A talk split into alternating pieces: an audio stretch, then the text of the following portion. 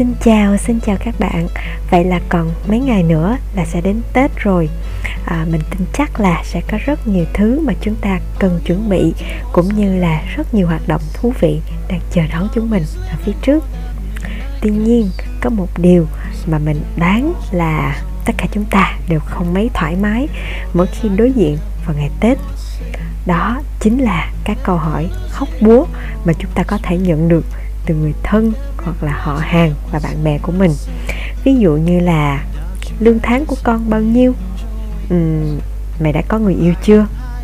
À, thành tích học tập của con cái anh chị có giỏi không? Hoặc là khi nào mày cưới?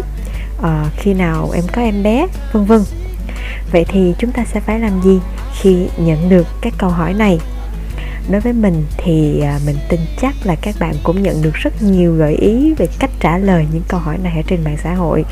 Thay vì chỉ các bạn cách trả lời các câu hỏi này, thì à, hôm nay chúng ta sẽ cùng tìm hiểu lý do tại sao chúng ta lại cảm thấy khó chịu với những câu hỏi tương tự như vậy và làm sao để triệt tiêu những cảm xúc khó chịu đó khi mà chúng chỉ mới nhen nhóm ở trong đầu mình. Từ đó thì việc mà mình có nhận hay là không nhận những câu hỏi như vậy cũng sẽ không quá quan trọng với chúng ta nữa.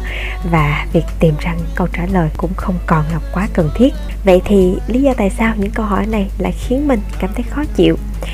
À, theo mình thì nó liên quan tới một cái thuật ngữ trong tâm lý học gọi là áp lực đồng trang lứa tiếng anh là peer pressure.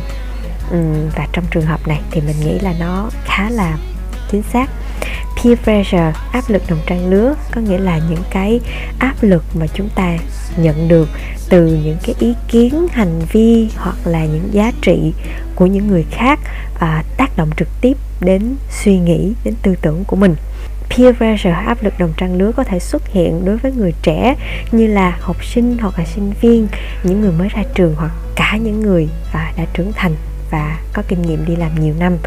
À, chúng xuất phát từ nhiều nguyên nhân ví dụ như là khao khát được nhìn nhận à, mong muốn được hòa nhập hoặc là do mạng xã hội hoặc là sự bất ổn ờ, sự thiếu chắc chắn về giá trị bản thân của mỗi người. Và thông thường thì chúng ta thường dễ bị áp lực với những sự so sánh với những người đồng trang lứa đặc biệt là khi họ trông có vẻ thành công hơn mình. Ở đây thì mình sẽ được phép nhấn mạnh cụm từ là trông có vẻ thành công hơn mình. Ví dụ như là bạn ờ, A hàng xóm uh, năm nào cũng là học sinh xuất sắc còn mình thì sao? Hoặc là thằng B con cô Tư vừa ra trường nhưng mà lương tháng đã nghìn đô à, còn mày thì lương ba cọc ba đồng. Hoặc là công ty XYZ thưởng Tết trăm triệu trong khi công ty của mình thì chả có gì vân vân những câu nói vô thưởng vô phạt này từ những người thân hoặc là những người hàng xóm của mình đôi khi là khiến chúng ta um, trở nên áp lực. Và áp lực này nó lây sang cho cả những người thân của mình như là ba mẹ của mình nữa. Hậu quả là chúng ta dễ cảm thấy là bị thiếu tự tin. Chúng ta thường có khuynh hướng là né tránh người khác né tránh cộng đồng hoặc là uh, thậm chí là ảnh hưởng đến mối quan hệ với những người xung quanh. Vậy thì peer pressure áp lực đồng trang lứa nên được nhìn nhận như thế nào trong những trường hợp như thế này? Đầu tiên thì à, mình muốn các bạn hãy nhớ rằng mỗi người chúng ta đều có một sứ mệnh khác nhau trong cuộc sống. Và do đó thước đo về thành công của mỗi người cũng sẽ rất là khác nhau. Ví dụ như là sứ mệnh của bác sĩ là cứu người thì cái thước đo về thành công của người bác sĩ sẽ là à, trình độ về chuyên môn hoặc là số lượng bệnh nhân mà họ đã cứu được à, hoặc là sứ mệnh của người doanh nhân là tạo ra giá trị cho nền kinh tế. Do đó thước đo của họ có thể là về mặt tài chính. À, hoặc là đối với người họa sĩ thì sứ mệnh của họ là tạo ra những cái đẹp và mang đến những giá trị tốt đẹp cho cuộc đời. Do đó thì à, thước đo về cuộc sống về sự thành công của họ chính là số lượng hoặc là chất lượng các sản phẩm nghệ thuật mà họ có thể tạo ra được rõ ràng là đối với ba đối tượng này thì mình sẽ không thể nào áp dụng cùng một cái thước đo. À, đối với mình thì cái tiêu chí duy nhất mà mọi người có thể là giống nhau đó chính là cái sự hài lòng sự hạnh phúc và cái sự thỏa mãn trong cuộc sống của mỗi người. Nhưng mà để làm sao đo được uh, ai hạnh phúc hơn ai ai thỏa mãn hơn ai hoặc là ai hài lòng hơn ai thì uh, gần như là không thể.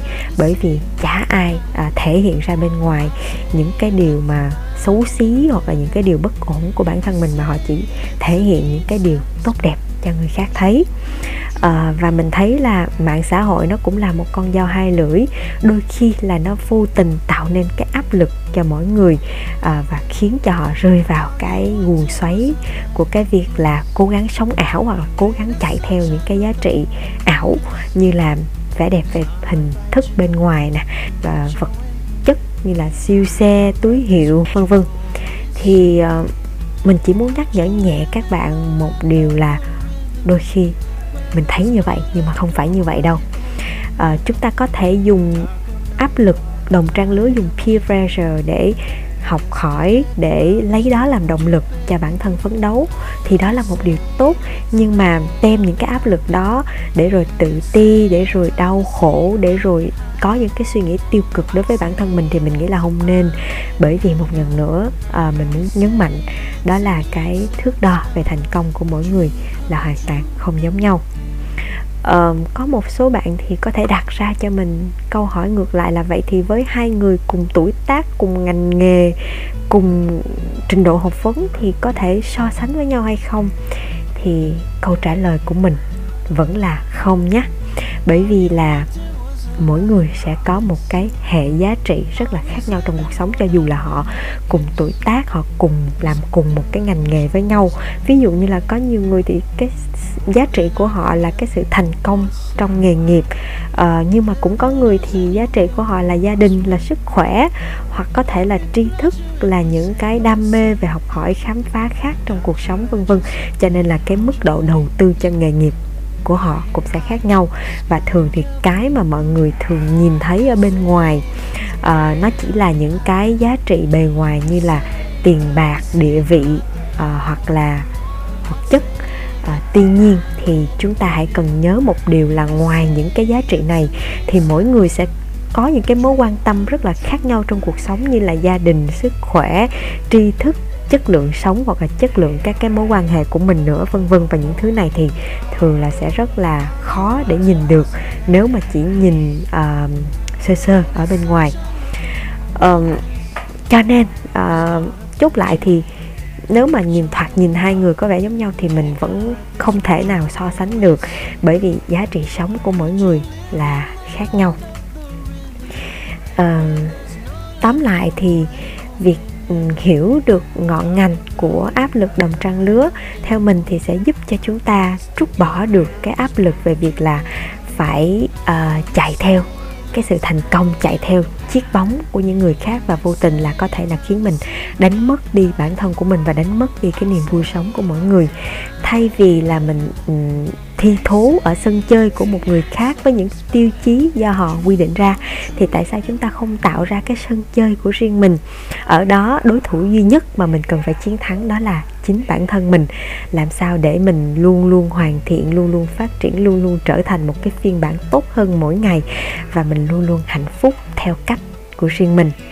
Uh, thì từ việc là giải tỏa được cái áp lực đồng trang lứa thì chúng ta sẽ thấy là việc mà nhận được những cái câu hỏi uh, như là um, lương tháng bao nhiêu khi nào có chồng khi nào có người yêu khi nào có con vân vân nó không còn quá quan trọng đối với mình nữa. À, bạn có thể um, xử lý bằng cách là lãng tránh sang một cái chủ đề khác hoặc là tìm một cái câu trả lời hài hước vân vân. Thì mình tin là mỗi bạn sẽ có những cái cách xử lý rất là khéo léo của riêng mình.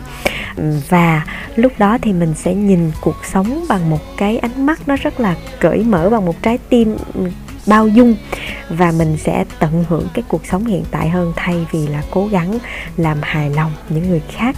À, đặc biệt là trong cái dịp tết thì đó là cái thời gian rất là hiếm hoi để mình sum họp bên gia đình cho nên là không có lý do gì mà mình uh, khiến bản thân cảm thấy không vui với những cái câu hỏi như vậy. À, và để chốt lại thì nhân uh, đây cũng là cái tết đầu tiên của điều nhỏ bé hạnh phúc thì mình cũng xin được phép là chúc cho tất cả các bạn và gia đình có một cái tết thật là đoàn viên ấm áp và một năm mới với thật nhiều những điều may mắn thật nhiều những cái niềm vui mà chúng ta có thể tìm thấy uh, trong mọi việc mà mình làm trong cuộc sống. À, xin cảm ơn các bạn rất nhiều vì đã luôn ủng hộ điều nhỏ bé hạnh phúc và xin à, chúc các bạn à, một năm mới với thật nhiều những cái điều tốt đẹp. Xin chào.